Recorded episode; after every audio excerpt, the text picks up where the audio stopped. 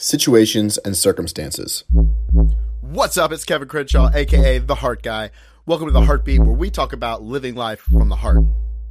So, whether you're looking to attract that right person into your life, or you're just looking to grow your business, maybe you're looking to get fit, whatever it is that you're working on, recognize that life will always throw circumstances at you and things to kind of block and get in your way.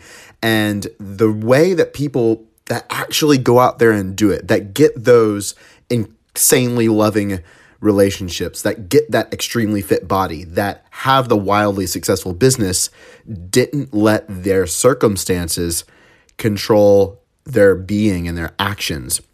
So, you know, things always happen in life. Life is seasonal, life has ups and downs. It's going to test you, especially after you make a decision. You're like, I'm going to do this. Then life throws things at you to be like, Are you sure you really want it? it always happens. But what I've learned is that if you can view these circumstances or your situations kind of as from a third person perspective, you'll be able to shift how you view it and it won't ruin you and it won't stop you from taking action or get you down and depressed or whatever.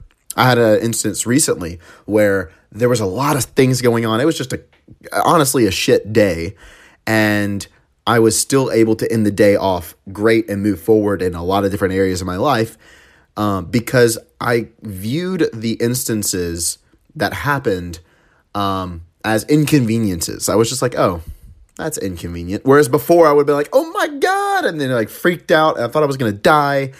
Um, and, you know, it's just simply not that true. And one way to think about it is like, okay, is this going to matter in five years that this thing happened? If the answer is no, then you're cool, move on and control your state, which is really what this is about is staying true to who you are as a person and not letting the circumstances that may be around you dictate that or change that. So if you if you are a joyous person, somebody that's ambitious that has a lot of drive, if some things happen around you and that causes you to kind of go deep into a depression or deep into your emotions and be sad and turn off certain good qualities of yourself, number one, you're going to be less attractive. And not just from a loving standpoint in terms of, you know, relationship dynamic stuff, but in terms of opportunity. It's not going to come to you in terms of the law of attraction because you're not open to receiving it at that moment.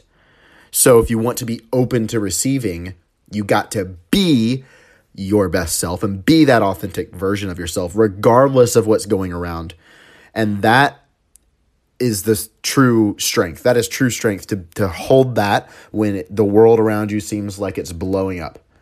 So, how you can really do that and the power of this, again, take things from a third party perspective, look at it. Will this matter in five years? The answer is usually no.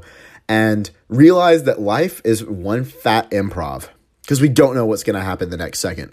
We re- literally don't. So if you're scared of going to improv classes or acting or anything like that, I would suggest going to an improv class because it's a perfect metaphor for life. And you can play it off funny, you can be all super serious and trying to control things that are outside of your control. Um, or you can just say, you know what, I'm going to have fun and roll with it and be a creator, a conscious creator in your life that's what I got for you guys today. If this did help, please let me know on Instagram at the heart guy with periods instead of spaces.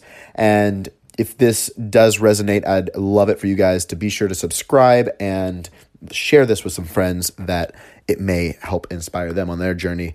And I will see you guys on tomorrow's episode. I got some awesome stuff planned. In the meantime, though, go out there and put some heart into everything that you do today.